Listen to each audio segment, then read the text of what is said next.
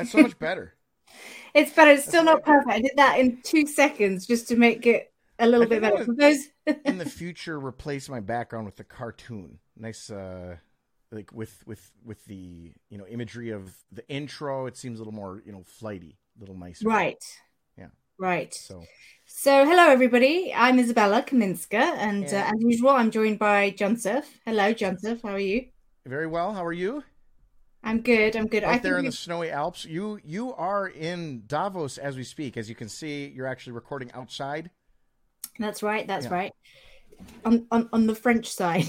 you know, I always feel like I, I said this to you earlier, but Europeans always have a lot more fun than Americans. I, I feel like you guys are like five minutes from everywhere, so you just kind of like, ah, I feel like going skiing today, and you're like, I'm going to fly to Sweden. It is true. I've always felt sorry for people who live in New York because getting out of New York seems a bit of a mission. You can only No, really just, go just to a train, just a train. You just go down to the, the Penn Station or Yeah, whatever, and then you buy a ticket to like New Hampshire. Yeah, but that's that's literally the only place you can go. Like, where else can you really go? Boston. Providence, Rhode Island, Connecticut. Yeah. It's not the same diversity of options as like getting on a plane and being within an hour or two in any European capital. Like, there's a lot more For New, diversity. Year's, for New Year's, we actually ended up in Pennsylvania and we got stuck because all the airplanes were going down here. Oh yeah, And so JetBlue canceled our flight because uh, apparently the crew had timed out. I'm not a flight guy, but that, that apparently happened. So they canceled our flight. We knew about it like an hour before we had to leave. They were offering like no, uh, no refunds, nothing. And uh, and so I got I got on the phone with them and we they got me a flight out of New York. So I just bought a, a train ticket and I was in New York in like an hour and a half. excellent. Well, was listen, the feedback from everybody is is small talk like this sucks, Josh. Well, no, I'm just joking. Um, but that's, that's that's mainly what I'm good at. So I No, I know. I'm just joking.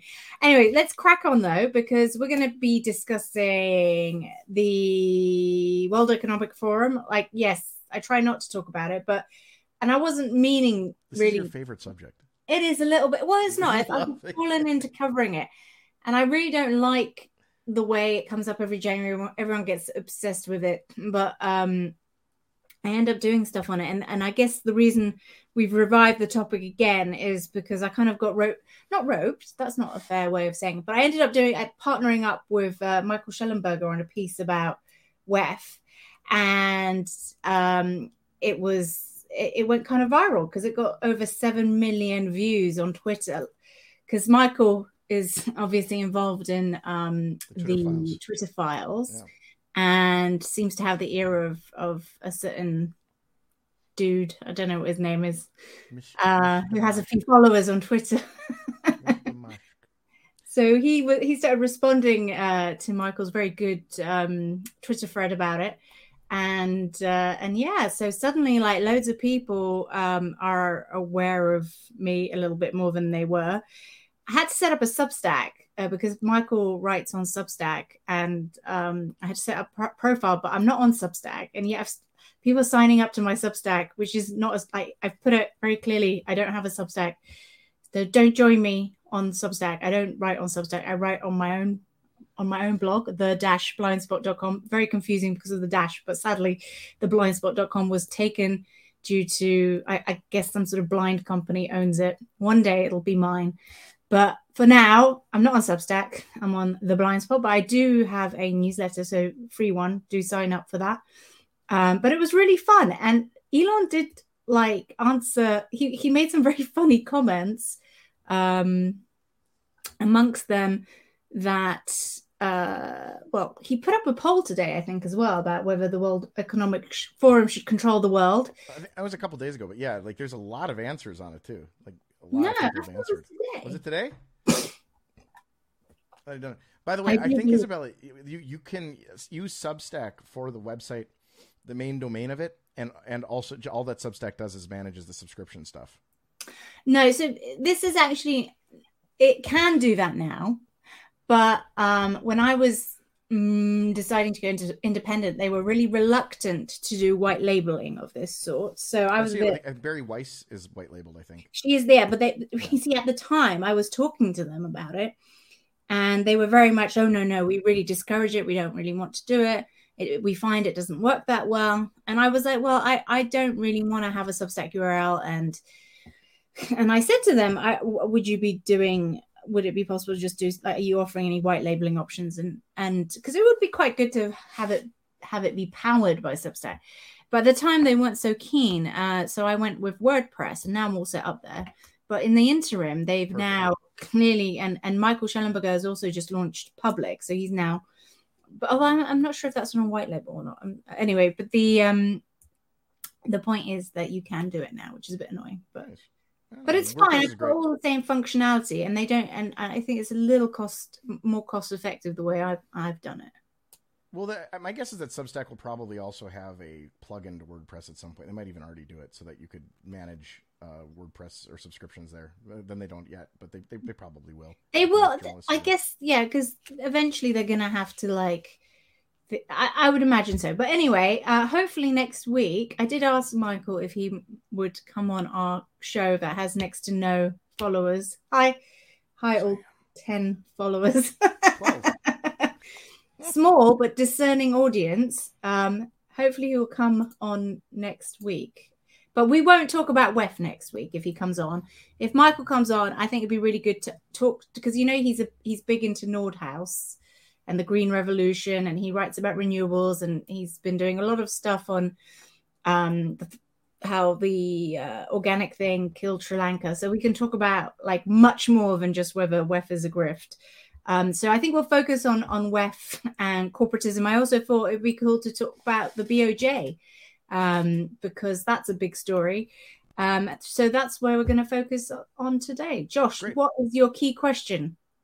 Well, I mean, I know that you love uh, the Davos stuff, so you like watching it, and I think the I think the central question, uh, the sort of uh, the sort of transgressive question on both sides is: Does WEF even matter?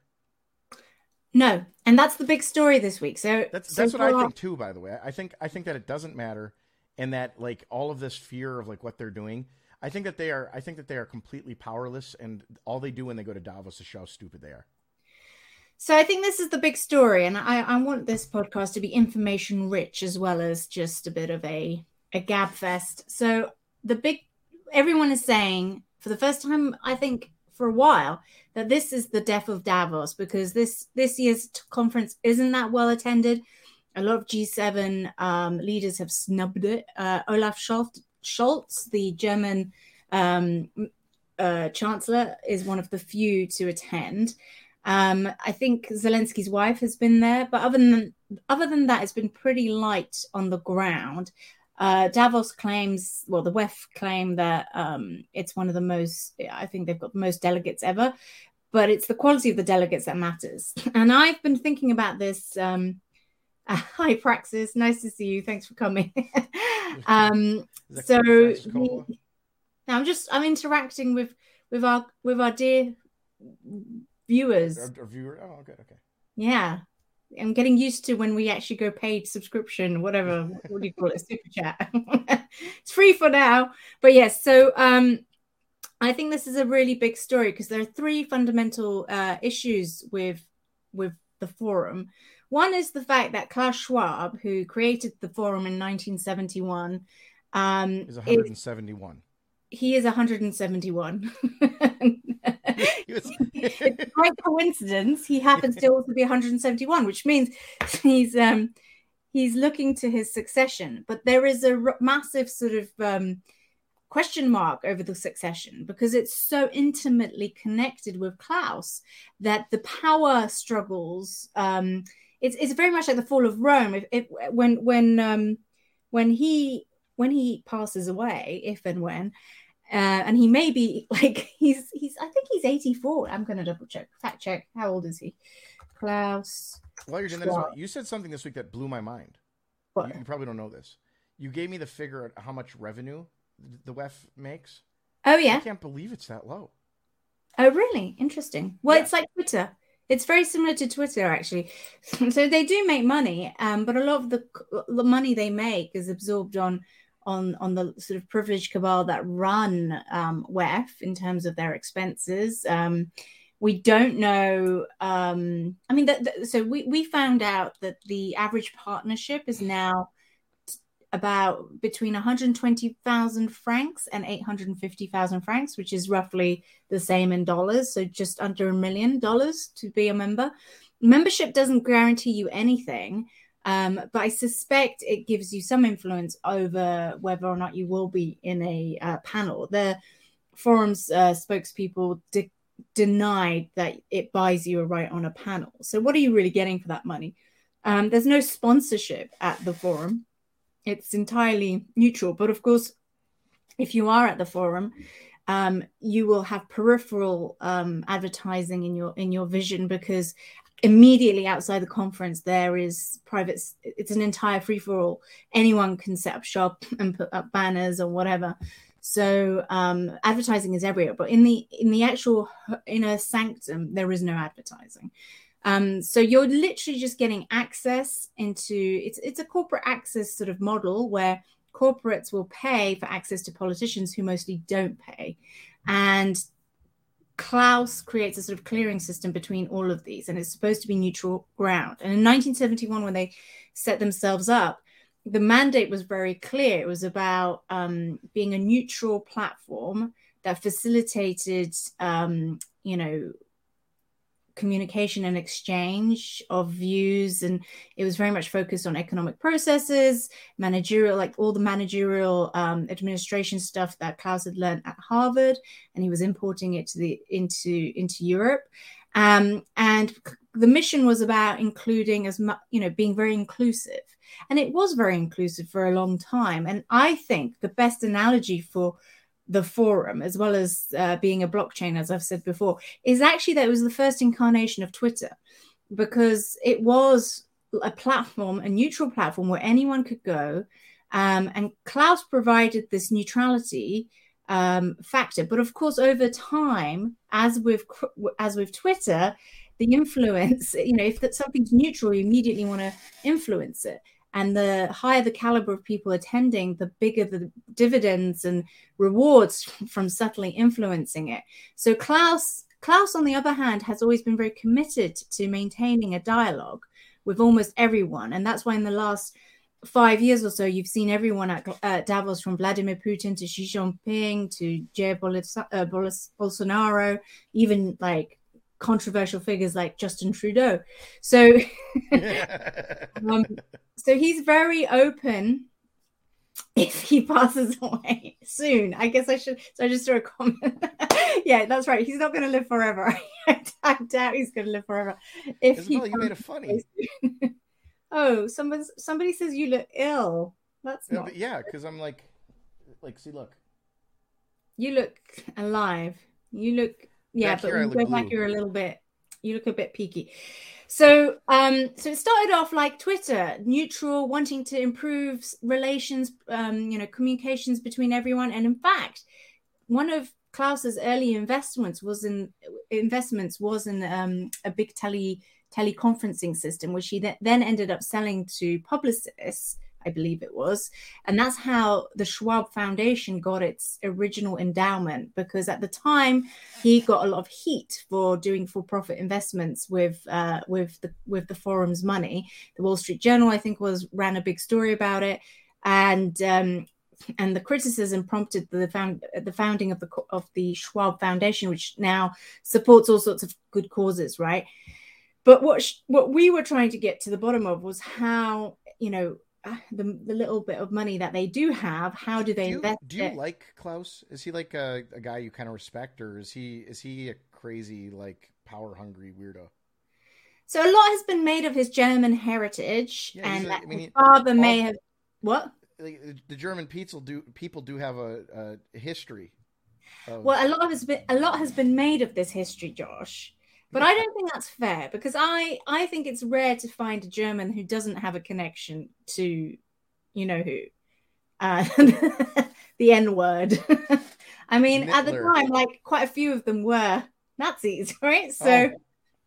Um, it's about how how high the ranking, you know, how high in the ranking they were that really matters. And even then, I don't think it's fair to judge the children by, you know, the actions of of their parents in what was clearly a massive sort of delusion, like not a delusion, but like you know, obviously a some sort of psycholo- psychological episode on a mass formation basis, right? So I don't I don't think it's fair. I think the Nazi stuff is is kind of irrelevant, and you should park it in a different camp. Like if you want to make if you want to critique WEF, it's important to to make serious criticisms of it, and I don't think that's a serious one. I, I think you're, um, I think you're right. And by the way, uh, Cardinal uh, Ratzinger, uh, former Pope Benedict, had a similar problem. Um, he was highly respected um, in the church and you know the the main critique is that he, as an old guy he was part of the Nazi youth. Like okay, you know, like everybody in Germany at that time. So yeah, I think I think you're right. So divorcing the critique of Nazi uh, Nazi connections that everyone likes to um, throw out against Klaus Klaus. Uh, what what do you think of him otherwise? Like, is he? Because so I, I, think... I have I have a weird impression of him. You know, like he's He's a weird seeming dude. So I have met him because he interviewed me. I, I, think I've told this story before. Um, I was approached to join them to run their internal blog, and I, you, you know, was, writing "Own Nothing and Be Happy." Well, actually, that story came out of what would have been the thing that I was managing, but that's but it was also a guest su- submission by um, a Danish MP, I believe it was, and I think this is you see the, I I see it as them being incredibly naive about how the internet works. And this is based on my own experience, which is that they were starting a blog. They wanted to be super engaging, and they were they wanted to emulate, um, you know, like Alphaville to some degree, where I used to work at the FT. So some person writes, oh, nothing and be happy. Huh? Like, Let's put it up. Let's see. Maybe it's an interesting thing. And they put it up. No, no, but seriously, this is really everyone serious. points at them and says they said it, and they go, "We didn't say that." We didn't say that. It was like it's on your blog. No, but it, this is it, but exactly, exactly. So, so this is all about incompetence and uh, own, public relations own goal, own goals. Because what I realized very early on is, and this is why I didn't join them, is because they wanted all this freedom and they wanted to put challenging content up and they really wanted it to be engaging. But it soon became clear that to put anything up on the website that was in any shape or form um, exciting, it had to be signed off about like through like thousands is, of people. But all impression that they were trying to like they were allowing a conversation to happen on the site then?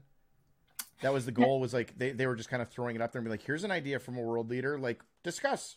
Well, not only that, so A, anything original, it became clear I would have no voice on it because my voice was like, would, it wasn't about my voice. The voices of the members were more important than the voices of the blogging staff, right? The blogging staff were just administrators.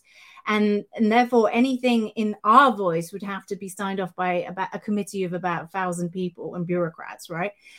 Um, but also, what would be what would trump our voice would be a submission from like a head of state or whatever right? And we would we would have very little power to to to say no we don't want that because there was a hierarchy of of um, of influence in the system and the blog was going to reflect that. So when a danish mp puts up uh, a, a, thing that she thinks is going to be delightful and, and exciting and, and and i would imagine it's a sort of gross naivety that they think oh, this is like pushing, you know, you know, the FT will would put something like this up and it wouldn't get any bite back. But um that's what happened, and I think it would be it would be labeled on the FT as uh, editorial. It would be some person's like yeah, and it would be an op-ed. Whereas I think there was a confusing like people would didn't don't really understand the purpose of the WEF blog. Is it supposed to be a news platform? Is it supposed to be like a project syndicate with thought pieces? Because it's all kind of mer content, and nobody so it doesn't know its place and this is where the confusion and the pr confusion has come from in my opinion. And so when they took it down and michael shellenberger was right i think to point out that this distraction story they've created to um, explain themselves that actually it was um, you know some 4chan uh, platform um, turned it into a conspiracy um, this well, that was a nonsense too because the content was real. It was really genuinely put up on the website. It there. Yeah, it was very fucked up. The fact that 4chan put, picked it up, I mean, that's a different thing. But it didn't wasn't sourced from 4chan. Like the spin was sourced. But frankly, all, all they did was they amplified some content that was provocative and naturally going to upset people because people don't like the idea of being told they can't own anything. And maybe that sort of ideology passes in elite circles because they've got so much that the idea of owning nothing is kind of quite liberating. Well, but I think it's, I think it's more nothing, than that. I think it's more than that, Izabella. Like, okay, I, am seeing some chats here. So uh, Maddie M says maybe Klaus, maybe Klaus, uh, lauding the Chinese model of control might worry some people. And uh, yeah, I, I, don't know what he said about uh, uh, Chinese authoritarianism, but when I read "Own Nothing and Be Happy," I personally uh, live my life that way. It's it's a very appealing and good way to live your life. You should own nothing. There's almost nothing you should, and the reason you shouldn't own anything is actually very simple. It's because everything has a depreciation curve. So if you can amortize the depreciation curve rather than taking the risk on yourself, you can you can have someone else take on the risk of the ownership, and you can amortize the depreciation curve and basically pay for the depreciation. You win. That's how you get rich. That's how you stay yeah. rich. So yeah, like that's actually I, a really good concept, but I I refuse to be told I can't own anything.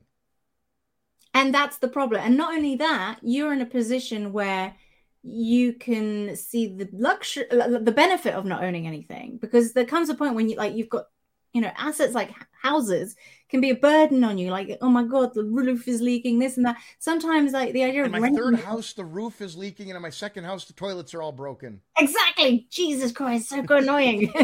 But um i mean I'll, I'll, give you a good example. This week i mean i was thinking about like we are doing talking about vacations. I do amortize my toilets. Thank you man. I, I, I, have it on i have it on a spreadsheet. I give five cents a paycheck to my toilet. Um I, uh, I I was thinking about it. You know, I've I've thought a lot about buying like an RV, for me and my wife. We just get in the RV, we can go anywhere, we can camp.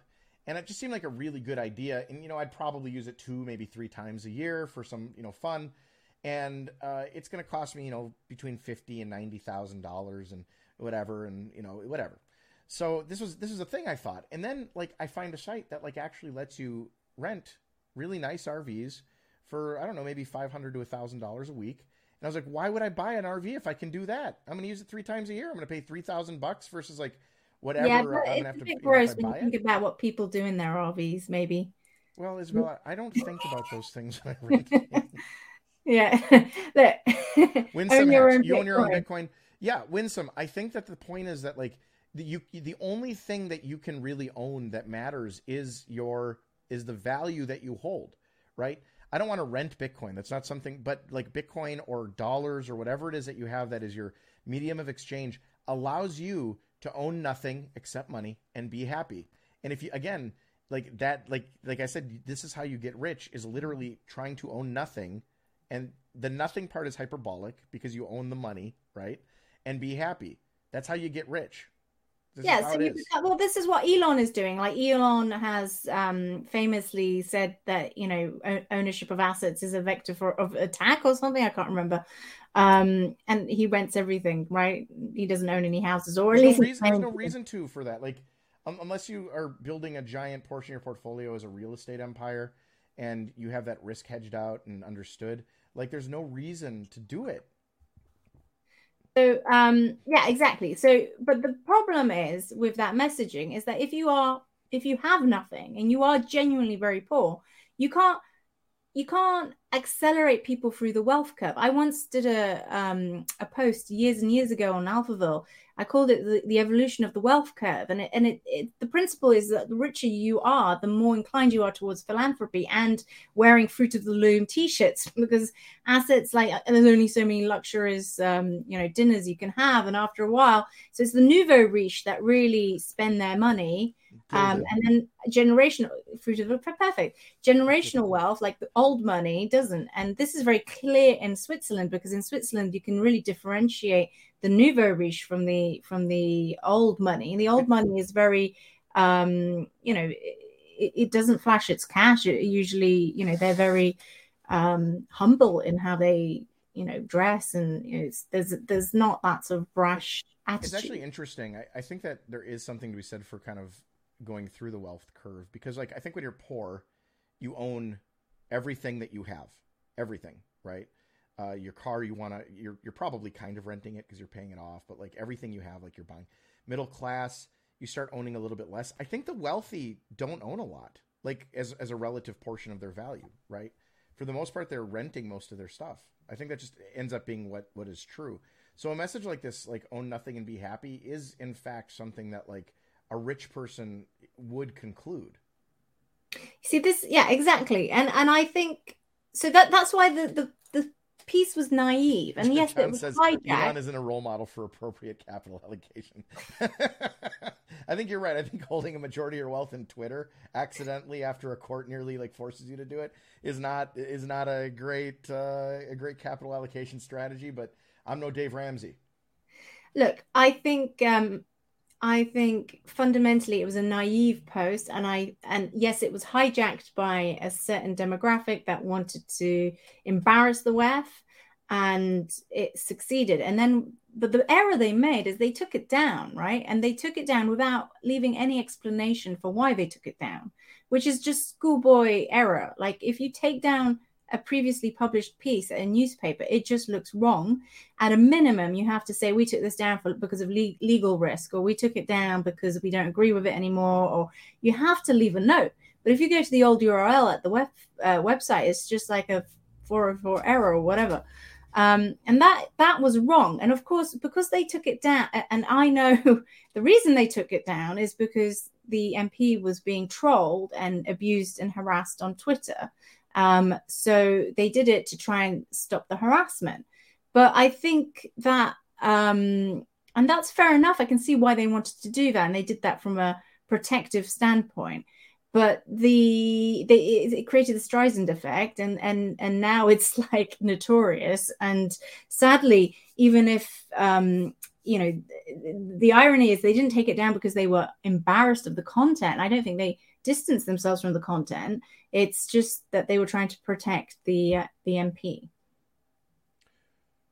What level what level of conspiracy is there here because like like you know the thing is i think the thing that people worry about is the idea that these like rich people these elitists they're not just elites but the elitists go to a place like davos they talk and then a bunch of them go back to their home countries and start implementing policies or like advocating policies like shareholder capitalism, uh, which right. is idiotic uh, back in their country. And it always happens like they go to they go in January. They uh, their wee wees get really hard about these concepts, and then they come back to America, and then you know the CEO of like I don't know Salesforce starts talking about it in February as if like his brain has fallen out of his head.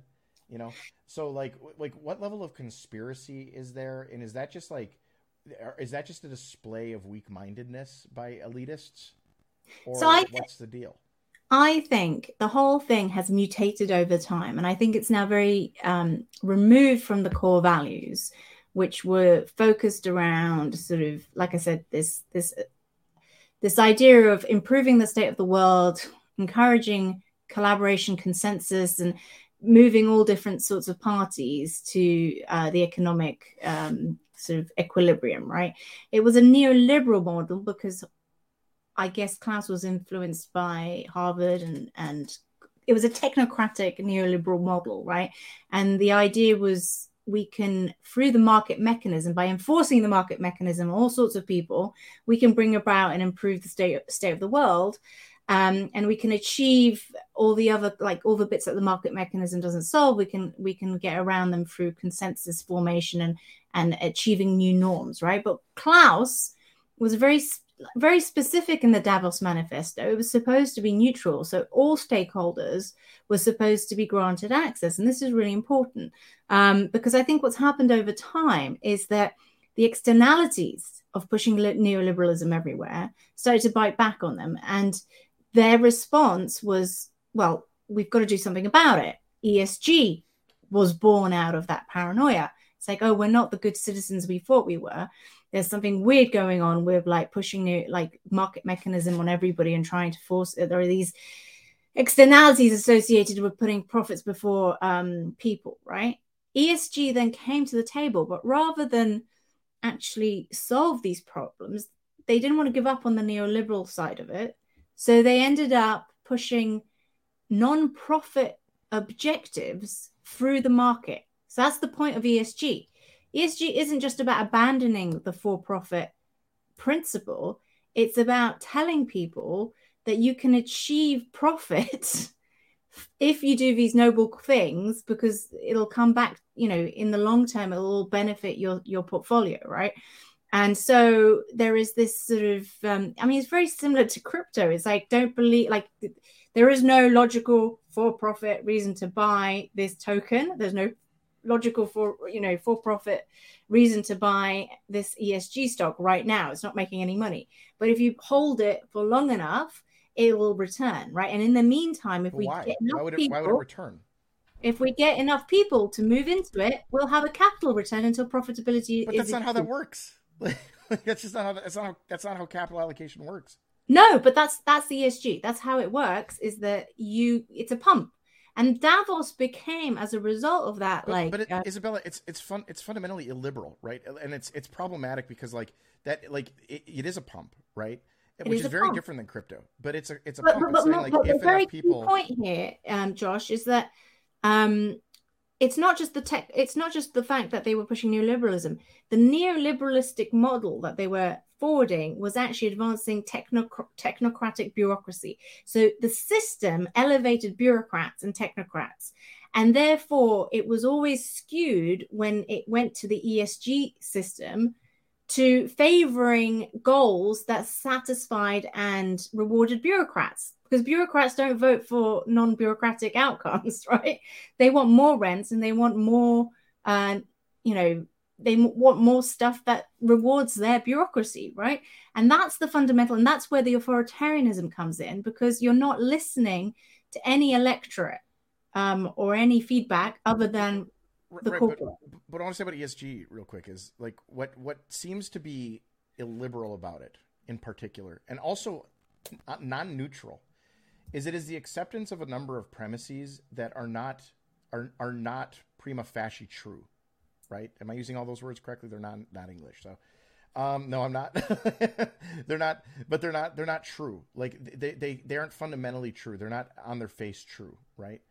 And uh, and and like to me that that seems highly illiberal. It seems anti-scientific. It seems highly problematic from an academic standpoint. Um, you know, it, it it accepts all of these very problematic worldviews that just I don't think that they are absolute like absolutes. So, you know, one of the things I think is is important to believe is like where does the value of a stock come from? Well, it can come from a pump, but that's temporary. Where the value of a stock is long term is the belief in future cash flows, right? The, the, the net present value of future cash flows. And I Yeah. think mathematically that is true. That is what the value of a, a stock is and will always be. So if you believe that you can get stocks to go up just by getting people in, it's it, it comes with this other side of the belief that you will sell at the top and dump Yeah. on those people that don't believe that stocks are uh, the net present But value of future That's why it's a grift. That's why it's a grift because you're selling the idea that if you invest in this, there's going to be positive outcomes from for everybody. But actually, we the chances are there won't be, and the early adopters of you know whatever portfolio will be the winners. So that's why I liken it to a lot of the crypto stuff because it really um, it really emulates it, and they're hoping that by the time people realize it's a pump, that there will have been enough um, capital allocated to that concept or whatever it is to have uh, forwarded it to profitability. Tesla is a not how great example of profitability works. It's just not how. It's like No, no, no, no, no, no, Josh, I disagree because Tesla is example of that. Tesla needed like 10 years of like sub subpar, you know, well, not negative revenues, effective. What was it? Pre, not pre-revenue, but like pre-profit environment to to and, and really accounting scams. And accounting scams, all sorts of grifting Yeah. until it The reached the sort of escape velocity. City from one's own cousin. Right, but it, it, it, that that's why I say it's, it, it is very similar. But the idea is that finally, eventually, achieves profitability, Maybe. and it will have been worth it. Amazon is the same. All of these big technocracies and um, it's very it's very likely that Tesla gets unseated by every other car company that's building the exact same cars now.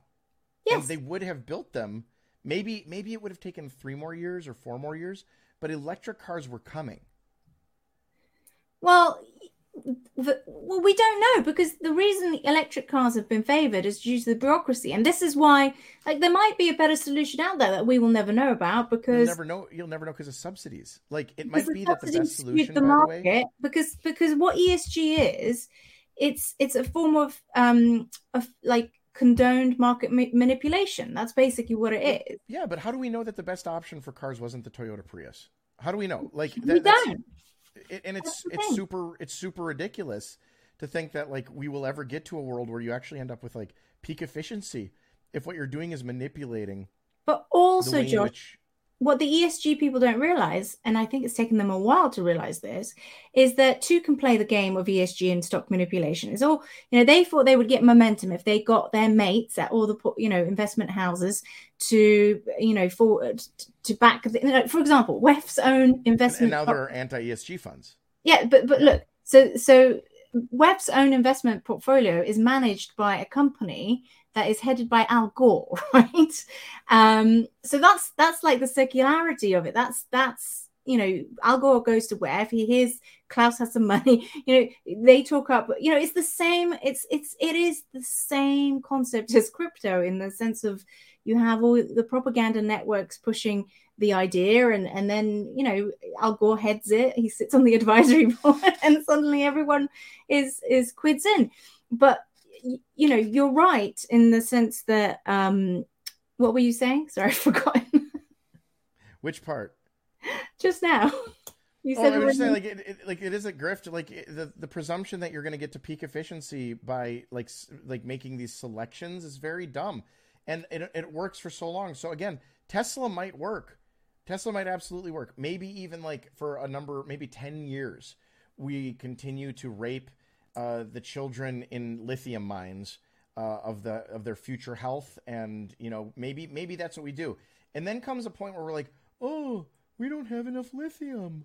Oh, yes, so there are externalities. And the funny thing is, ESG is a response to the externalities, but because the targets are set through bureaucrats, right? Like it's a market manipulation, which will have even more externalities. And of course, the blind why, spot. They... Why do the best ideas not rise to the top? Like, look, why is it that someone like William Nordhaus, who says that uh, that basically uh, carbon credits are a good way forward, mainly because they're they're they're neutral, ideologically neutral, right? That's essentially the idea. Is like if we're wrong about climate change, that's fine they're ideologically neutral. It's not a big deal. Like you know, we can you know it's it's just money. So like if we're wrong, it's not a big deal. People are paying basically the possible damage that they're doing to the environment.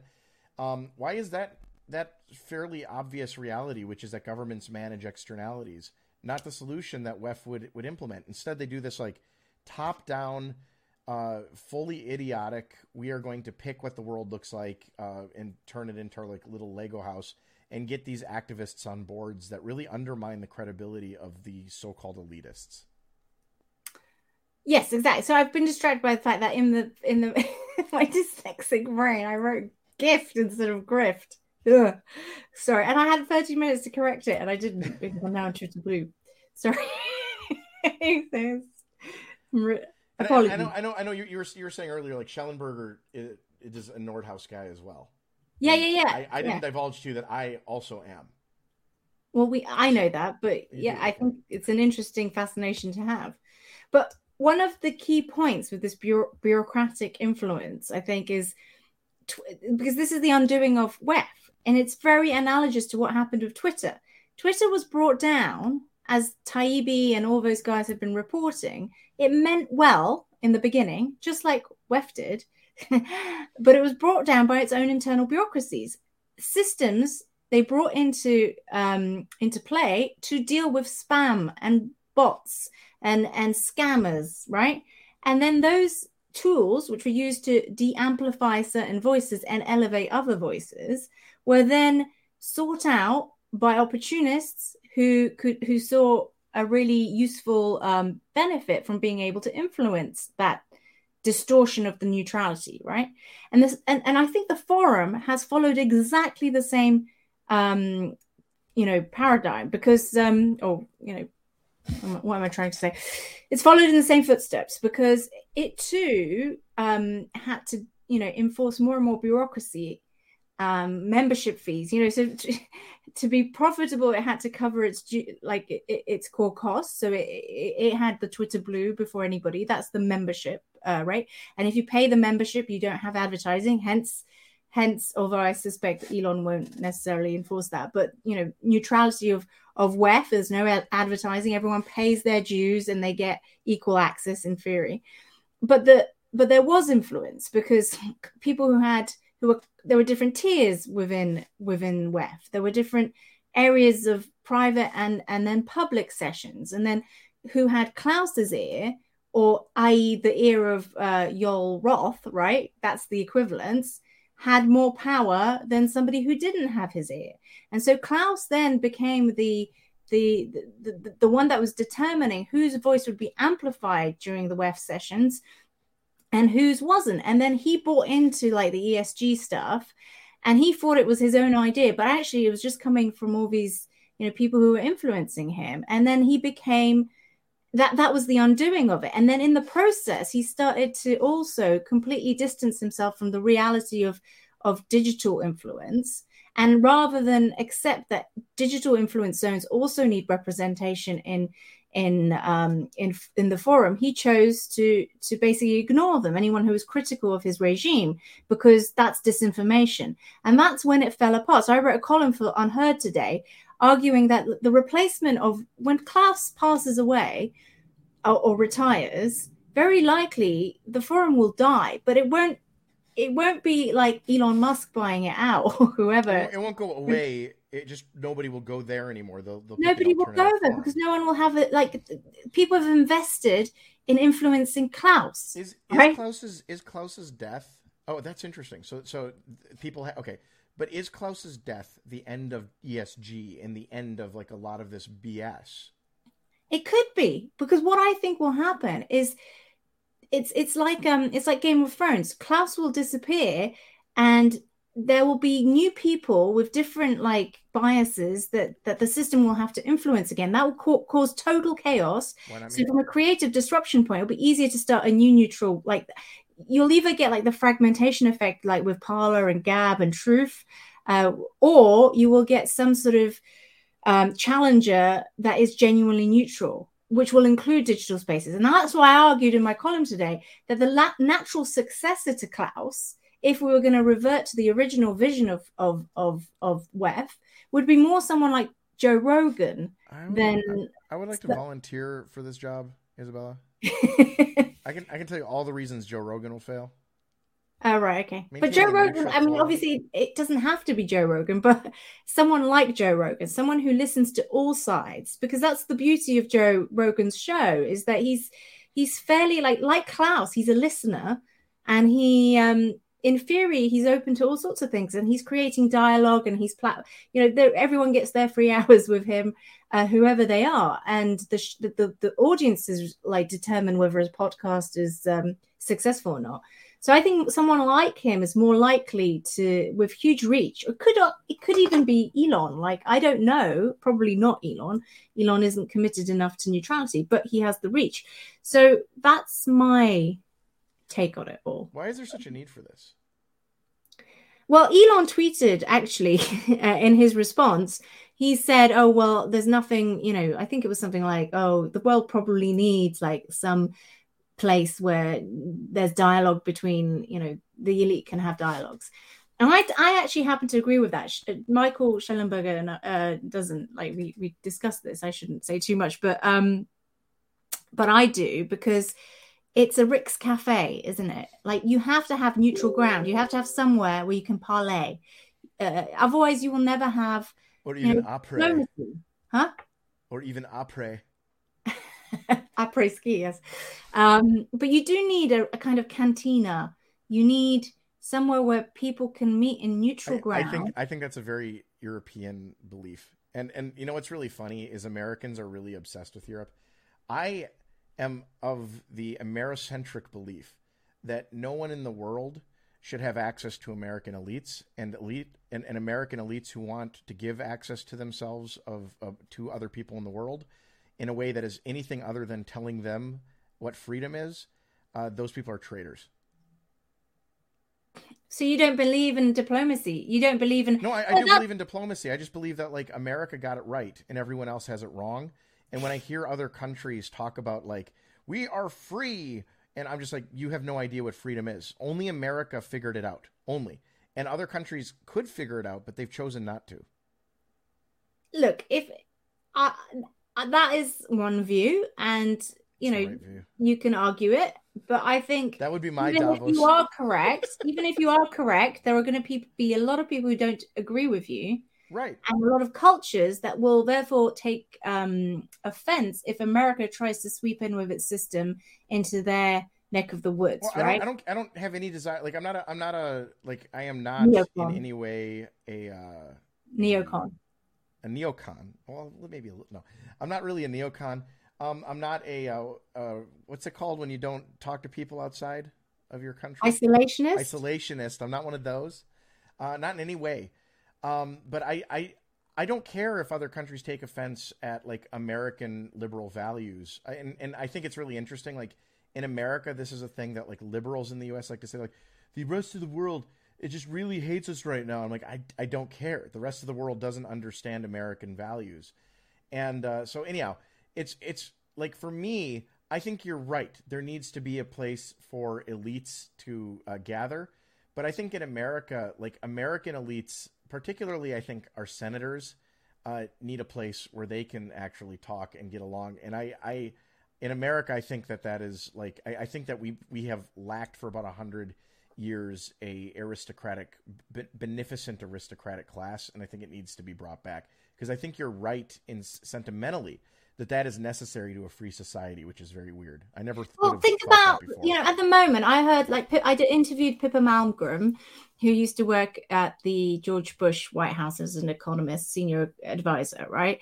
And one thing she said to me, and I thought it was a very interesting and insightful comment, was that the the transparency the the transparency requirement creates an environment where most of these elites are paranoid about putting anything on paper because they know that an FOI will immediately, you know, be searchable and findable and embarrass them. As a result, lots of meetings are held where people don't write anything down. and then people can't remember what was said. And it's all this he said, she said stuff. But, but you know, you imply blah, blah, blah. And actually, just from note taking perspective, that's really bad. Like, it's better to be able to take notes and in a in, in some sort of environment that is considered to be definitively private. Of course, the secure, you know, national security is the only exception which allows for that. Um, and a lot of people think that that exception is being abused. But I think, so I agree. I think we elites need a private space because otherwise you can't have, you can't have any conciliatory dialogue, right? If you are warring, like if Zelensky and Putin meet, and it's all in like the public eye and every single word is scrutinized. They're never going to be able to make any concessions right? They're not going to be able to meet any middle ground because all their factions will be holding holding them hostage to their particular views. So i think you need especially in a in, in, a, in a highly um you know fr- if there's a lot of friction in the world i think you need that that safe space that private space but you need a mandate from the people to do it right? So as long as the people know that this is being done in there and they trust you that's fine. I don't know i, I don't have the solution obviously but there needs to be a middle ground because yes for sure at the moment it's only the security agencies that get that pri- privilege and they're not always worthy of it right? Whereas i think if you elect officials the people who get the privacy should be elected officials because then if they abuse it, there's some sort of recourse. Yeah, and uh, I agree. Oh, well, that's I agree with that. I agree with that. So, do you think? What do you think in terms of um, the idea of, you know, ongoing influence or a challenger event? Can you see anything else emerging anywhere?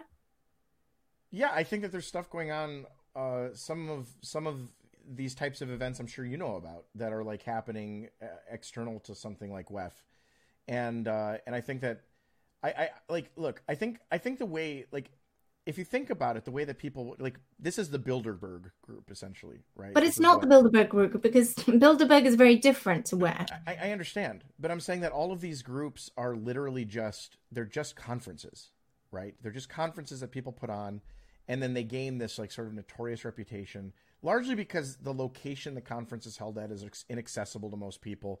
The tickets might be a little bit expensive, you know, whatever the case.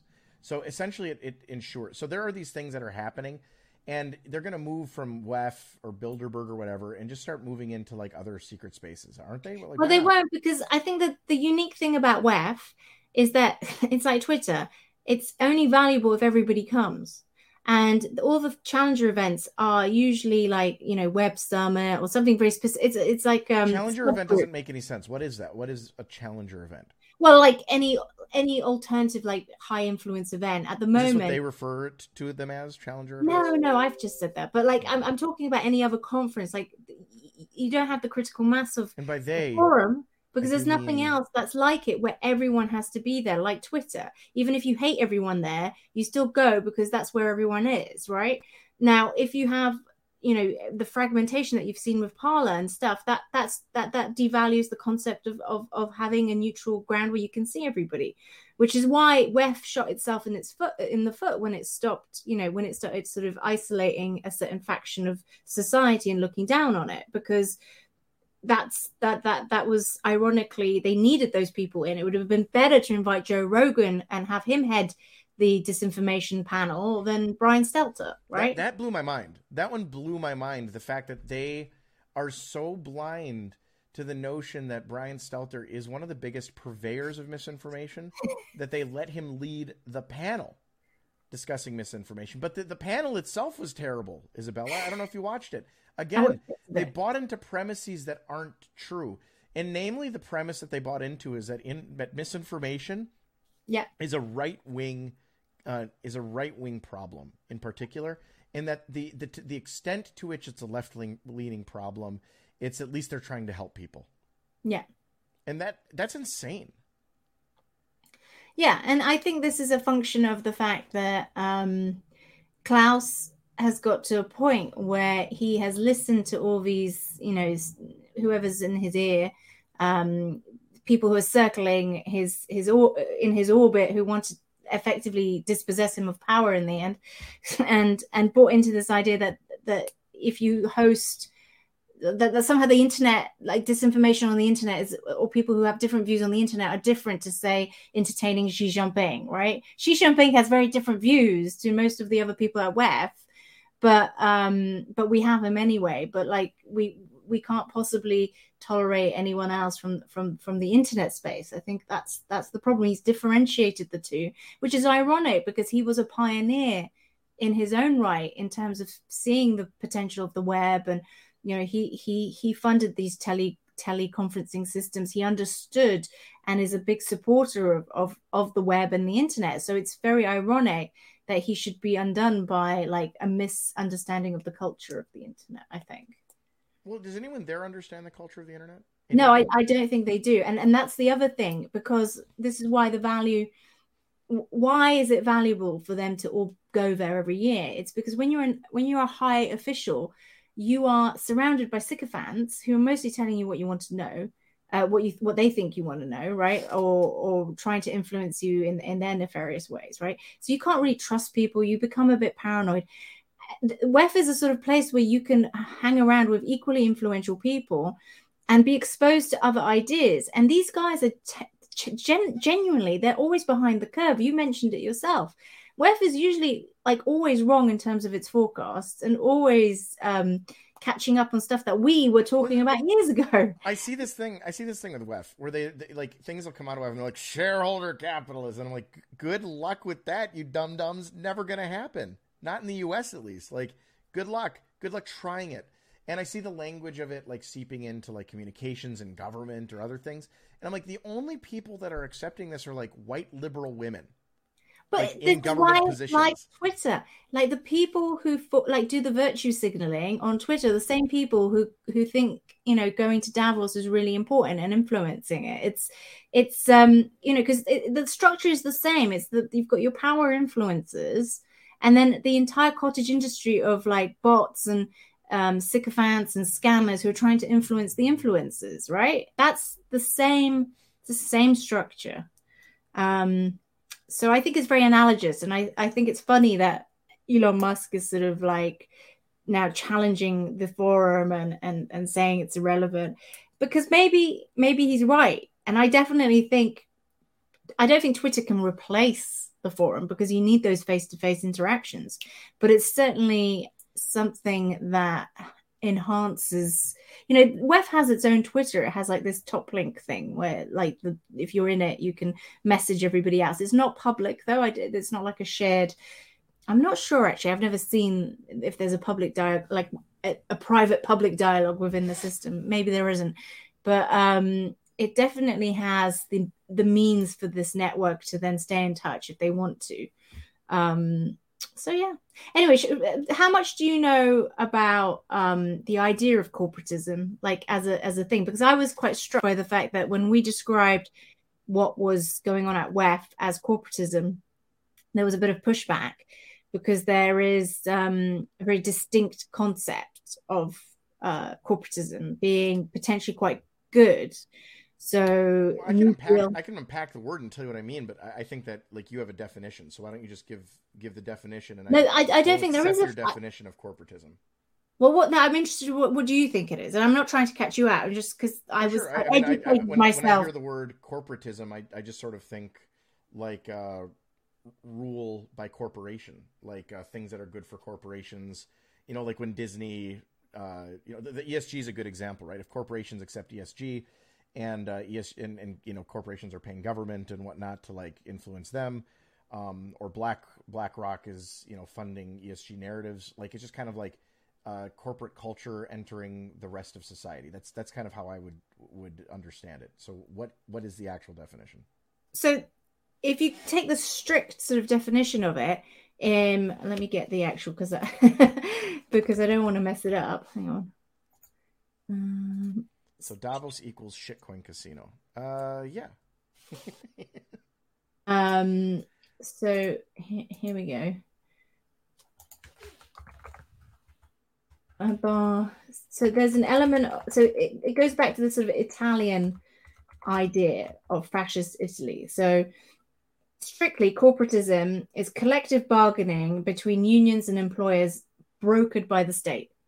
So the state which can be either be a democratic state or a totalitarian state, as in in Italy, basically rather than use um, other channels to influence, like state corporations or state systems, it entrusts corporations to um, to to impact affect the um, the policies of the state, so, so, and it so allows the, the state the state abdicating responsibility and allowing corporations to carry out its desires. In in America, for example, but it's very specific because it's supposed okay. to be a mechanism that is inclusive of like the a collective bro, uh, bargaining process between unions and employees, right? So the, the the the corporates are not just for profit; they are um, the internal stakeholders, the employees, get a say through these mechanisms that you know allow for for feedback through the system to to help everybody so the the perfect example is the fdr corporate town system right which was which some people believe is a really good model and a lot of um, western writers were actually very um, i think quite uh, uh, what's the word? Sorry, my brain's a bit lost sometimes. Um, they were quite taken by the idea of Italian corporatism. They they reckon they they liked it and they they saw a lot of virtue in it because they thought it it, it controlled for the sort of externalities of raw capitalism in a very good way. The problem is is that it doesn't allow for any engagement by non-active citizenry. So if you if you don't have a job, if you're not a managerial class or you're not involved in a corporation, um, you have no say in the political system or, in, or you, there is no other mechanism for you to feed back into the system other than through purchasing products of corporates. Um, and the state can influence the corporations to influence the market, right? So that's corporatism. So the famous example in Italy is something called the battle for grain, which was Mussolini deciding that Italy had to be entirely independent and didn't wasn't to um, to have any imports from anywhere around the world. It had to be rely on those Saudi elites for their grain exports anymore. no, no, no, exactly. So they had to they had to be sustainable, um, and, and everything had to be They domestically broke up produced. grain peck. and that so so similar to how e, um, ESG now creates incentives for us to drop fossil fuel and then skews the system to uh, allow the economy to maximize renewable energy production. Mussolini did the same with domestic grain, uh, so it, it incentivized everyone to stop making other like shoes or whatever, and everyone became a farmer to to to make to to generate grain. And to this day, I think the after effects are still there, but the, the, there were really bad repercussions because there were externalities involved with lots of other industries being undersupplied, and people were very unhappy because the system was essentially gamed. It's not unlike the push for globalization in the '90s, to be honest. Like Like in how terms of so? the knock-on effects, right? Right. So the and this is where I got the pushback is that I thought it was very similar to Italian uh, fascism, uh, fascist economics, right? But the pushback was that it, Mussolini's Italy was a nationalist model, whereas obviously the WEF framework, ESG, corporatism, if you call it that, is internationalist and globalist in its agenda. So it doesn't, uh, in theory, it doesn't advance one culture over another. Every, it, it, but instead, what it has, what it forwards really is the bureaucrat, bureaucrats and the rentiers who benefit from the gaming of the system, and so that feeds the No, bureaucracy. it is though, right? Like like ESG is pure rent seeking. yes, That's what it. That's really what it like incentivizes. I mean, Yeah. it- and and Tesla's a great model, right? Uh, basically, Tesla's been profitable simply because of of uh, of government subsidy.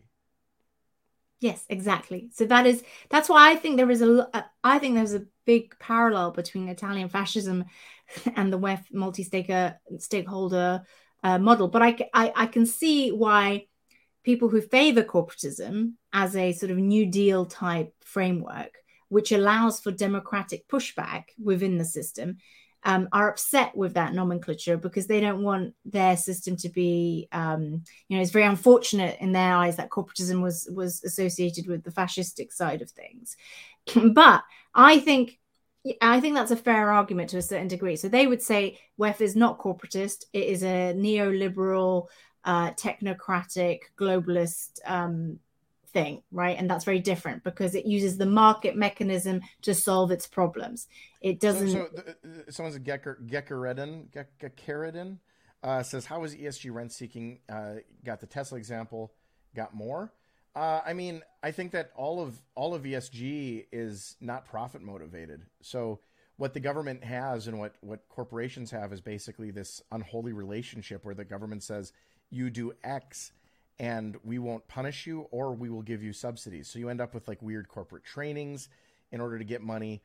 Um, you end up with like malinvestment. You end up with like energy companies not drilling for oil and relying on subsidies from the government to make up for the costs. So, it, in, in order to succeed in a world where there's ESG, it requires that companies become rest, rent seeking in order to survive. And what happens is, again, this unholy relationship then moves the corporations from relying on the thing that they should be doing, which is to take risk in a risk model that they have set up for themselves. So, like a, a, a drilling company should be taking risk in oil exploration or in oil and purchasing of oil fields, etc. But in a model where they're no longer incentivized to do that, now in order to like either move past the uh, business model of something like fossil fuels or something like that, they rely on government to basically push them uh, past this like time of non-profitability. And it just causes it, it causes rent seeking. It requires rent seeking. And the government knows that. And once you've done that you're no longer really just an independent corporation. For for the rest of history your corporation will now be dependent on governments which means that you have a scenario where all of these corporations are now too big to fail. You have a, a scenario where unions are now tied into the government. So if like shell goes bankrupt instead of allowing a, a smaller oil corporation to come up and uh, take their place, all of a sudden the government is going to write them a big check to make sure that they remain solvent. So, like, it's sort of the elimination of bankruptcy, which is actually a really decent system. uh, that was developed in the United States around railroads for this exact explanation. It's the opposite of rent seeking. The reason that bankruptcy existed is because in railroad in railroad times when railroad companies would become insolvent, banks didn't want to go in and seize railroads because they could do nothing with them, right? So the best people to operate railroads are the people that, in fact, their company, their corporate understanding is to take risk of running railroads, of running like whatever it is uh, that is on the railroads, and and making sure that they can be profitable. So what they did is they developed this sort of model of restructuring, where you could restructure your debt in order to remain uh, solvent, and it was the banks that took on the risk, right? Whereas if you have government taking on the risk, there's really actually no risk taking that is going on. At least it, it, it creates mal risk taking, mal investment as well. So that's that's why. No, I agree, and I've got a really good example of how that's um, coming about in in the UK. At least in the UK, we have um, this concept of EDI, I think it's called, um, equitable diversity and inclusion, and it's um, being pushed by the government um, to the degree that all government contracts now have to have an EDI score, and unless you pass the EDI score, you don't get a contract from the government, right? So every every contractor has to um, apply to these third party agencies that have popped up everywhere to anoint them with an EDI score. What metrics they use to actually determine this is really, really murky. And um, and it turns out because there's not enough of them, these corporations are charging an insane amount because there's a huge like list of corporates waiting to get these signed off. There's only 10 EDI scores. Well, it's, it's, just it's just it's just Ju- Judaism uh, in terms of um, God uh, kosher. It's just a kosher rabbi. Like yeah, yeah. the kosher rabbi coming in and saying you slayed the pig correctly. Right. Yeah. Exactly. And so, and you need this score, and we we are the only people who can appoint you with this score.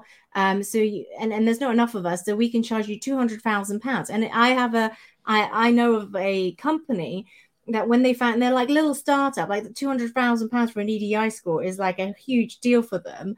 And when they when they said to their like to their um, government representative, like, "Oh, this is really expensive," the government guy was like, "Oh, well, we'll you just pay for it, it instead. Yeah. We'll pay for it for oh, you." There you go. And, and and they were like, "Well, no, we don't want you to pay for it because it's a waste of money." Like I don't want my tax pay, tax dollars going towards like 200,000 for an EDI score. This is absurd. And um, so to get around the EDI score, the, the company in question had to have this like very intrusive um, intrusive sort of interview with these two random individuals who had, had no idea about their business had no idea about like this was like a software business. And, and they were making absurd sort of like um uh, they, they were statements like you know do, do, you have enough blind people in your organization? It's like a team of like seven people. Like do you have a blind like are, are your products enabling you know the blind? Are, are they it's like it's a software company. Like like it, it doesn't make sense. And this is the weird externality that you get from these um, and that's how it ends up being rentierism. I, I think that's exactly accurate. Yeah it, it, just it, it requires uh, this un, unholy alliance. And you know the bigger problem is that like it's it's a completely arbitrary uh, point of entry uh, barrier to entry for any company that wants to do something. Like it's it's absurd that a small company should have to comply with these restrictions. There's no reason that any company should, but like the the reason that they do it is because it's really easy for Amazon.com to pay two hundred thousand dollars to anybody for anything. You want yeah, you and which is why it enables the, tech, the incumbent techno- te- yeah. technocracy. Yeah, you want you want you want two hundred thousand dollars from Amazon? Send them like honestly, just send them an invoice, and they'll probably send you a check. And uh, it, it'll be fraud, but like that's that's you could probably get them to do it.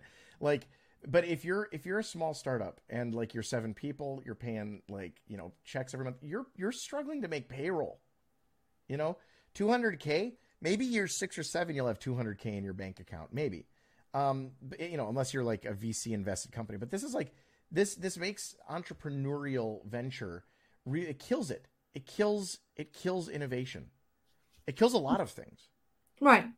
Of course, the corporatists would say that they're like the pure corporatist um, concept in its in its good form is different because it's decentralized. And I think the corporatists, like the purists, see it more as like the medieval guild system, where you have essentially um, professionals determining their own, you know, um, how how to regulate themselves with guidance from a sort of hands-offy monarch, or, or, or it could be a democracy, doesn't necessarily have to be, um, and that this is fine because it's decentralized and it allows for um, subgroups to, to to figure out what's good for themselves without too much government intervention. That's why they they quite like it and and uh, and advance it because they see it as as a they would say it's, it's, a better form of government than sort of the direct democracy mob rule that you sometimes get with referendums or whatever like you have people who are actually informed about their own you know subject areas or industries making the decisions but it's okay because it's decentralized. So, like the automakers aren't going to tell the, um, I don't know, the fashionistas what to do, right? So it's all segregated. But in, but in in in in theory, it's supposed to guard against monopoly. Um, but um, I think monopoly in practice, is rarely a problem in a competitive atmosphere. That's the thing. Like government really does enforce monopoly often, and it's it's a weird, uh, it's a weird situation you know, because they're also the enforcers of like trying to break them up, you know, because there's a recognition that monopoly is uh, is a bit of an externality. Yeah, and I have to say, like in its pure form, the corporatist concept, I'm not against. I th- I can see why it's valuable. I mean, I can see why why you would want like competing guilds and you know having mechanisms. But of course uh, doesn't, doesn't doesn't capitalism breed that? Like if if that is the most efficient form of capital allocation and uh, profitability isn't that what will eventually like grow out of a capitalist infrastructure? Well in theory out, so that's that's clearly not the most efficient in theory yes and like a good example of that is the kind of um the fact that taxi taxi systems all around the world always end up creating small cartels right sure. that have self-regulated status and, and, and you know the, the state gives them a license but by and large they are setting their own prices and, and they know what's best and they have a and, you know mechanisms to support their workers and whatever right. and um, but then neoliberal technocracy comes in in the form of uber and tries to disrupt that because they're like no the market mechanism is better and we want we don't want workers to be protected by any any kind of uh, guild type structures. It's not good for the consumer. Well, but yeah, that... but, but, fundamentally, Uber's Uber's a, a bad example because like what Uber does is Uber basically makes the bet that governments can't enforce their own rules to the effect, uh, and and then they they come in and they kind of destroy uh, destroy all of that. But like Uber does this on the back of like you know venture capital investment, and they the the fundamental Uber pitch isn't we are more profitable. It's we will undercharge for taxis by 25% and uh, and and that will be how we win the game and we'll do it by just having a lot of money in our coffers and running yes, exactly. a, a giant burn that's why it's market years. manipulation and that's yeah. why it's that's why it's it's more WEF than it is corporatism. That's right. what the corporatists would say. They would say it's technocratic um, neoliberalism, which is forcing it, it, it, and also it's the um, it's the relationship that Uber tries to aspire to with the government, which is to create right. to get the government to protect their market mechanism, which allows for abusive work practices that don't give power to the employees at all. Corporatists would say, well, our model wouldn't do that because we would give power to the employees through our guild systems, right? So, so right. Uber is anti, anti, anti union, anti kind of like giving, you know, it, it maintains its monopoly whilst forcing the worker class to operate in a competitive market that is radical, radically competitive. So the workers get no protections, but it gets the maximum protection from the state. So it's the worst of the systems, is is what the corporatists would say. And when you call that system a corporatist model, you are mislabeling corporatism, is what they would say. People are saying that we still have the sound issue where I'm only in the left. That's very weird. I don't I don't know why that is. Um Oh, is that you again, being on the left? That's what it says. It says that I'm only on the left, and I, I. uh Well, I think are you are you secretly signaling to people? No, I'm not. I, like I'm, I'm doing Morse code in the other ear. we'll have to do it. We'll have to do a test beep, beep, beep, to figure out what's going on. So last, before we finish up, how much do you know about what's been going on the, going on at the Bank of Japan? Um, well, Isabel, this is the first I've heard of uh, the Bank of Japan. I didn't know they existed until this very moment. So nothing. Well, it's really interesting, and I think it fits into our conversation. So, the Bank of Japan, obviously, is the central bank of Japan. That was my assumption. and they have been engaged in the longest run of QE ever. Like they were the first to do QE, even before we were doing QE. They were doing QE because they had a um, a huge market crash following. Um, oh god, it was like in the 90s, right? And they had the famous lost decade, and they um, they intervened in the market, and they were with quantitative processes and they essentially ended up um, reducing rates for a very, very long time, initiating what became known as the, the Japanese yen carry trade, which was um, adopted by Mrs. Yakamoto, I think was the um, not not not not Satoshi Nakamoto. Oh, I've, I've, messed up the name. Satoshi Yakamoto. No, no, no. Anyway, there was a Japanese generic name that was applied to this carry trade because everyone was doing it, even your mum. Um, and wow, the idea was, jokes. and the idea was that you could borrow cheap, cheap yen and then convert it into domestic currency um, because it was cheaper to do it that way. But it created all these other externalities. Wait, wait, so you, you, wait, you, you get you get cheap yen. Yeah, convert it into dollars. Use the dollars to buy more yen. No, no, no. To for corporate corporate like so if you want to borrow in the market if you want to borrow funds for whatever purposes rather than borrowing dollars uh, you would borrow yen because it was cheaper interest rate you just have to convert it. And then because the the, the exchange rates favored the dollar was always a, I think it was yeah the dollar was always appreciating. So when when it came time to um, lend borrow um, pay it back you could buy cheap yen again. So that the yen was effectively always being um, depreciated to some degree relative to the dollar. Um, I hope I haven't messed that up, but that's how I understood it. And yes, there was sort of arbitrages without the lending because it, it, it facilitated sort of risk-free arbitrage in some way, which I, I, I, don't want to mess up, but there was an arbitrage. So it sounds like the coin clipping. It possibly in, in, in, the UK, where they France had a floating exchange rate, and they just clip the coins in the UK and put them on a boat and go to France and sell them. Exactly. Yeah. So anyway, this has been going for on for ages, and then all the other central banks were doing negative yields and zero ZIRP, whatever. So the yen carry trade got a little bit crowded out because everyone had the same rates.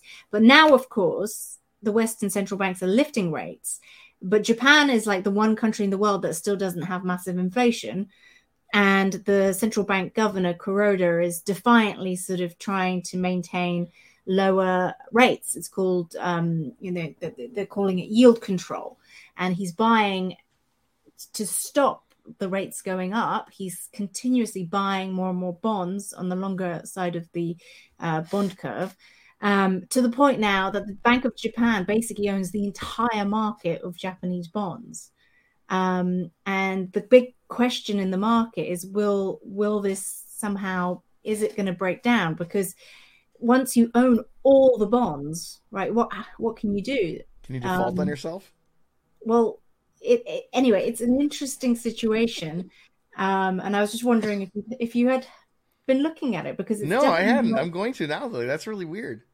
It's a fascinating situation, but of course, Japan is a big holder of U.S. debt um, as well, and but domestic debt is most almost entirely held domestically as well, so it owes itself. Um, yeah, I was like, it's default on yourself. Is that fine? Well, yeah, it seems fine.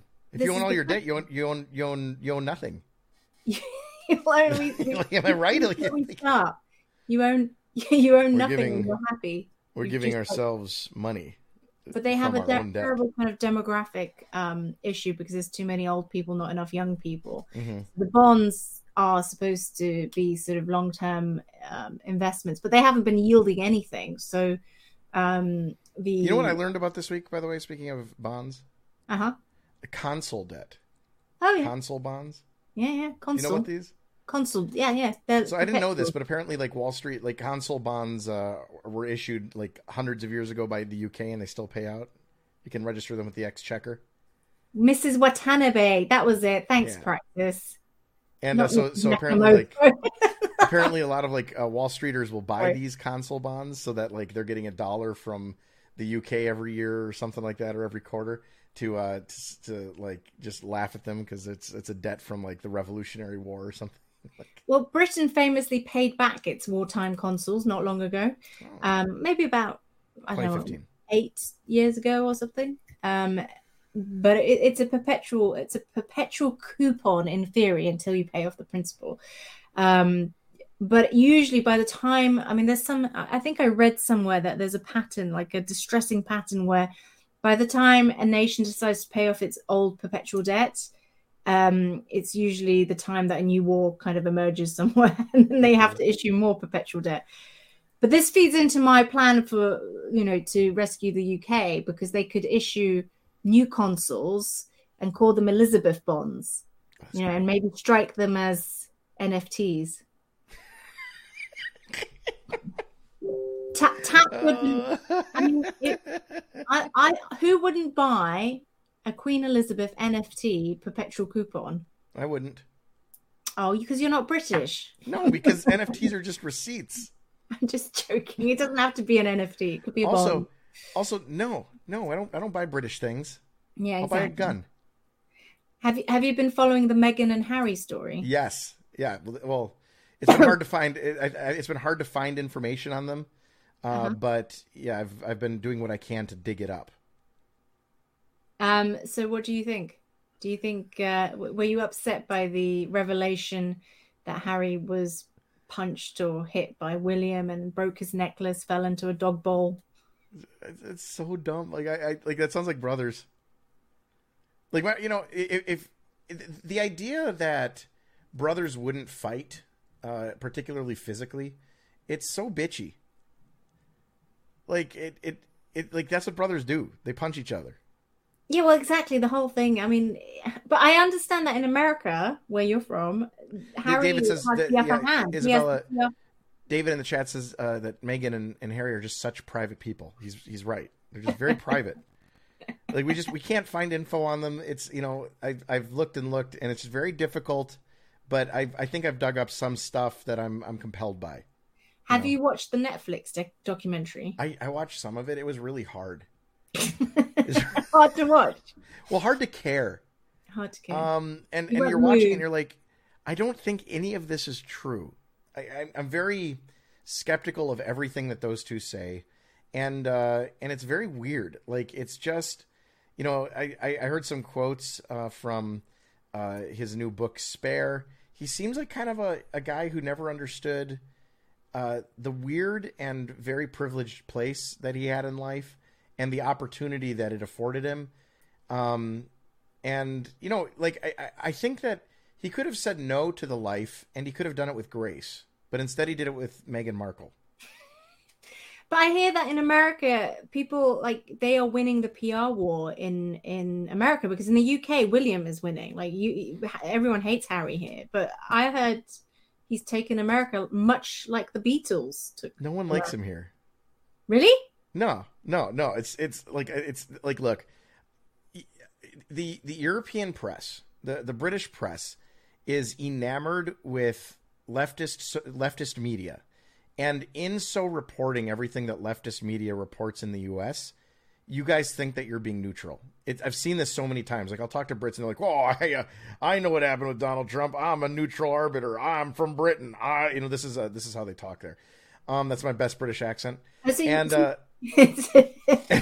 I didn't realize that was a British accent. Now I Yeah, am. that's, that's a British accent. So like, and and and you know, all these Brits, like Peter McCormack in Bitcoin says this all the time. He's like, I'm I'm a neutral party. I am not from America. I I can parse the information better than you can. And I'm like, no, no, you guys are you guys are literally listening to the BBC re re repeat like CNN talking points that have been filtered through like seven layers. And I hear the British media report it as if it's fact. I'm just like, what? So they're no, they're not winning the PR war here. Uh, like again, liberals uh, seem to like them, I guess maybe, but for the most part, they don't really care. The right is making incessant fun of them. Nothing like that joke there that they're such private uh, people. That's become a big joke in the U.S. um, where everyone's like, "Oh, just I'm finding." Like I, I, I went online to look for. There was a great tweet last week. I went online to look for information on Harry and Meghan. Uh, wasn't able to find any. Can can someone uh, send you know link me to some good good sources? And the joke is, you know, they've been on Oprah, they've been on uh, Netflix, they've got a book, they've like done 14 interviews, and nobody believes them. Everyone everyone had a very low opinion of Meghan before she left. They have a lower opinion of her now. Um, men in America think that Harry is a giant cuckold who like gave up his he gave up his guns. He gave his he, he has historically important firearms that he like sold on Craigslist. Didn't know that bit, but interesting. Yeah. Mm. Like family family heirlooms. He's like unloading them because she is making him do it.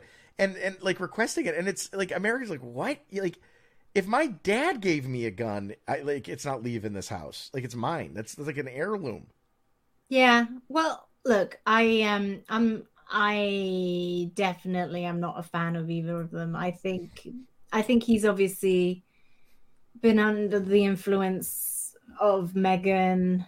Um I think in their world, you know, their truth, they they they see themselves as as victims. The, the bits, the Meghan, bits I've heard. Meghan, come on, like she did not. She claims she didn't know like what she was It's, getting. it's absurd, pure absurd. I didn't even know he was a prince. I didn't know what it was like. I, just, I was just like, that, like, out of the blue. Make my life a nightmare. Even though like everyone knew about Diana, like. I mean, she's either incredibly ignorant, or No, there- there's all doesn't know sorts- how- there's- apparently she does know how to Google. Because Have you she- looked? Have you looked at the book? Like, there's moments where he describes things. Like he took her to Diana's grave and he walked away and he's like, "Get you get to know get to know her." And uh, and Meghan sat there and then like he comes back and he sees that she's praying at Diana's grave. I'm like, this this girl like ran a grift. It was you know it's it's hilarious to like hear this. But you know what's funny is I have not read the full book, but I've heard a number of excerpts, and the excerpts I've heard have made Charles King King Charles Cha- Charles um really sound like a good compassionate father. You're right. Actually, that was quite an interesting insight. I did. I think Charles has been, um because he was always on, on, you know, under the shadow of the So, Queen. Gekkeridden says shame about the guns. And by the way, there's a dude out there who has guns owned by the Prince of England who when he bought them had no idea at first that they were owned by them, which tells me that they were sold at a market price. Oh, Those are very valuable guns. okay. Well, there you go. You see, we, we, we, even there's, there's a market element even to this story. So, um, as do you know who Jeremy Clarkson is? By the way, Jeremy Clarkson. do you know? Have you heard of him? Uh, there's a show called Top Gear and a derivative called Oh, I know Grand Top Tour. Gear. I've Yeah. seen that show. So, but the American version or the original? Because I think I, Jeremy- I think I saw the, the UK version. Uh, I've YouTubed it a couple times because people were telling me about it years ago. so Jeremy Clarkson is is you either love him or hate him in this country. I quite like him. I think he's funny, and I always like Top Gear. Um, but he he he has this column. Um, he has a couple of columns, and he always is very, you know, cutting is the word. But he's also very funny, and you know it's a joke. And his reputation is just being cantankerous and, and annoyed with everybody. Um, so he made this joke about Meghan. He's a Simon um, Cowell of UK. no, no, no. He's he's he's funny, unlike Simon Cowell. um, anyway, so he um made this joke comparing Meghan to um or making sort of throwaway um comment about it being like that moment in Game of Thrones where they shout shame and and and and maybe throw a bit of feces at her, right? He, he made some sort of comment about that. But it was clearly a joke. But Meghan got very upset, and then there was this huge like backlash, and he has now been cancelled. So Amazon just cancelled his Oh. second show. So that I think they're going to air the next series, but they're not going to do any more. He apologized, and that why, was why, why do y'all Brits like, apologize for everything? Why not? Why not own this shit? You're like, yeah, throw Well- feces at her. That's funny. Well, he he apologized, and then that wasn't good enough. So then he apologized again, and then M- Meghan basically said, "No, I don't accept the apology because he's got too much baggage, and, and he's been such a shitbag for like in so many uh, different areas, not just in me. I'm not gonna I'm not gonna accept the apology." So um, I think I think I'm definitely Team Clarkson on this. I all mean, of it- these people are gonna like end up on like Ben Shapiro's Daily Wire. They're just gonna suck up all of these shows that people actually want to watch.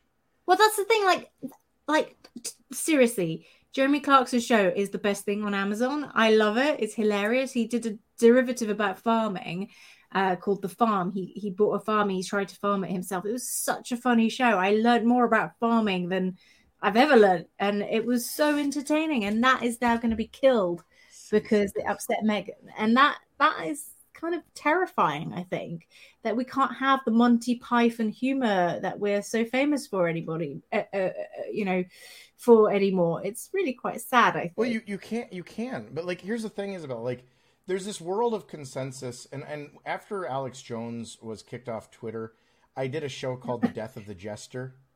Yeah, And that's that's what's happened is like there there's a very important role for a jester in society. yeah, Um, and you know everyone has come to the consensus that we kill the jesters now. That's that's what we have to do.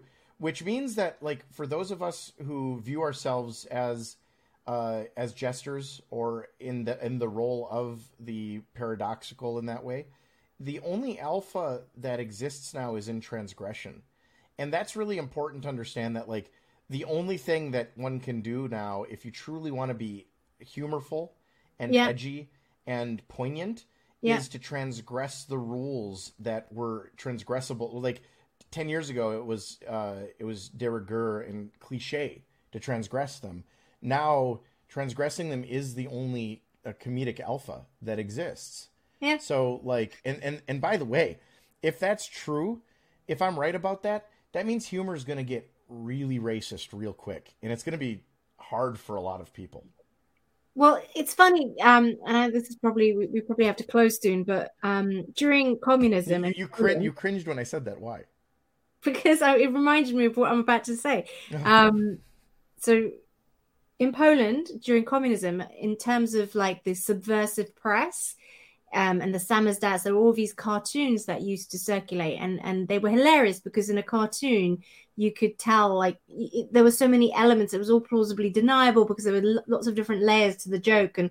Depending on which side of the you know political spectrum you sat on, the joke was funny in different ways but it was also like the filthiest time like in terms of the some of the other like so you'd have the political jokes but you also had absolutely filthy basic like her sexist misogynist stuff and and and racist stuff because it was because once you're breaking those taboos because like even ordinary things are so subversive it it it, it, it i get i guess it elevates stuff that shouldn't really be considered taboo to the realms of the taboo because they're both seen as so controversial that they equate to each other when really they don't equate. But that's what what happens when you when you t- stigmatize relatively um benign jokes that should be just allowed in society Well, yeah. Now, now, now the transgression is so at hand, and so if you want to transgress, you just have to say something that was formerly benign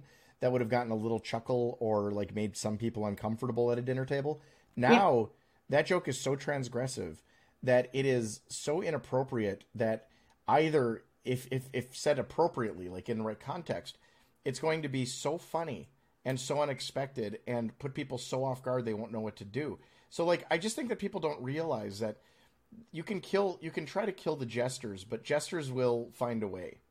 And they will find a way and, and there will be it's the most transgr- the most transgressive humor is the humor that will win nowadays. It's the place that you're not allowed to go, so that is the place that has to be gone. yeah because it's all cyclical and eventually eventually gen- what's the generation that comes after z A but is it is that what it's called double Like, A. I- you go in my Excel spreadsheet, double A comes after Z. I don't know if it's like you know number plates. Will we roll roll over to like I don't know, but that next generation because I think Z is still very woke, right? It's very um so, so, social justicey, I think, or is Z getting a bit better? I don't know. But I I suspect don't. I mean, next- like, I don't, I don't think that there's any hope for Z or the the younger millennials. I've been advocating for just a Gen Z and millennial, like young millennial genocide for years. but yeah, by the next generation, that generation should be quite all right because it's it's it is generational. So it's like in Ab Fab, you know, with the show with um, uh, Patsy and Edina, right? The the joke is that they're like these children of the '60s and they have no no boundaries. They're like drunk all the time. But the daughter is super super conservative because the role reversal is about the generational backlash against whatever your parents were. It's only going to be true, Izabella, if we can get this tos- testosterone stuff back under control. In what sense? You want Well, some like more? men men have like the lowest testosterone levels in the history of humanity. oh, you know what? People That's like interesting. Somebody was testosterone shots at like the age of like seven. Somebody was mentioning that on my um on my discord today Yeah. and saying that it's a real blind spot Mhm. and if if the rates continue to go down at the rate they are going down then we are on an extinction pathway and Well, that we this is really a tragic with testosterone. huh We can just inject people with testosterone. no no it's But not just I am- sorry I sorry will sorry say it's am- sperm count i was i got it wrong it was sperm I count I am struck by the number of men who will like walk up to me and say like, "You grow such a beautiful beard. I can't grow a beard." Right. And they're not all Chinese people either.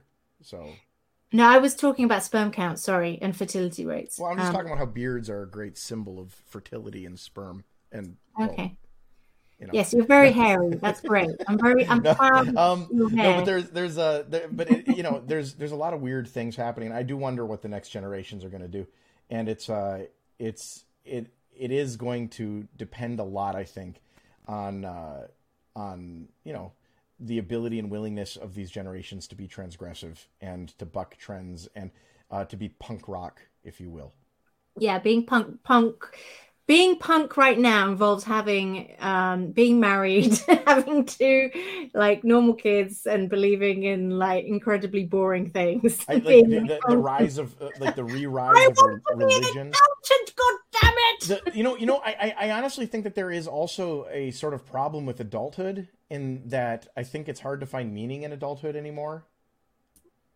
Uh, I think I think it used to be that you had daily tasks. You'd have to go and like you know feed the cows and the horses, and nowadays like there just isn't. Like y- the only thing you have is recreation, like on the weekends or something like that. There's nothing you have to do during the day, and I think it's Yeah. really hard as uh, as young people becoming adults trying to figure out what they're going to do if it's not productive like you know that's why people like maybe go to you know move to colorado or these other places where there are like lots of hiking and such but that kind of thing is like it's very difficult for adults to find meaning yeah the, the- this is very um heidegger-esque right you need we have to have um and frankl. the eco- Frankl once the economic problem is solved or we are so um we're so rich we don't even notice you know hardship anymore um we become sort of we self-sabotage to the point. actually there was a really interesting um thing i read i don't know if it's true or not apparently there was some experiment with mice. Maybe someone in the comments knows where um, they gave these mice everything they wanted, and they there was a phase where they were they I think it was called the beautiful mice. They were like beautiful and the, big, the beautiful uh, the beautiful ones i think is what the beautiful ones, right? Yeah. But then they they soon started to turn on each other and cannibalizing each other, and, and sub, every every generation subsequently got smaller they bifurcated into groups of like woke mice and mean mice yes, Yeah, it's like really like it's really an interesting experiment, and they ran it numerous times, and apparently it happened again and again and again. Uh, like if they gave them the conditions, these similar conditions. So if that follows, if if we're in that cycle, The beautiful ones, they, they it, it it bifurcated into a group that would always just groom themselves. They would just spend their whole day grooming themselves. That was it. well, that's the Kim Kardashians. Yes, and the Wokies.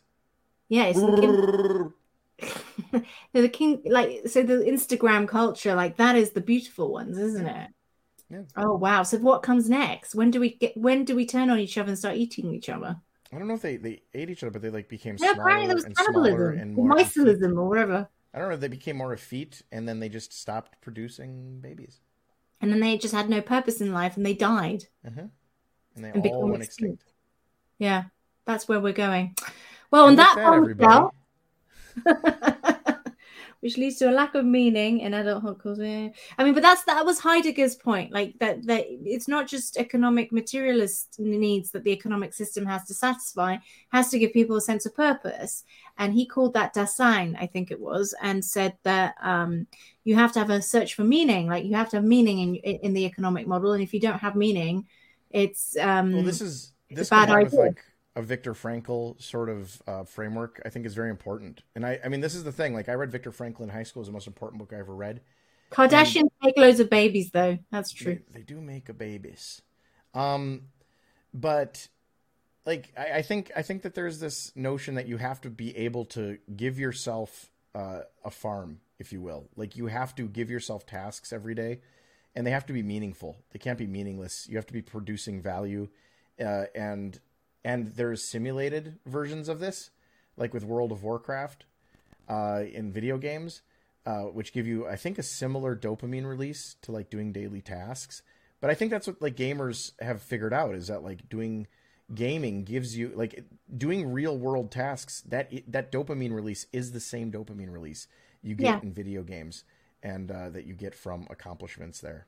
And that's uh, Yeah, because our entire risk profile is it needs a challenge. Like we need continuous challenges to overcome. And very often when people retire, like they have heart attacks and die. I mean, obviously they're older as well, but there is some element of like causality with. I think there is.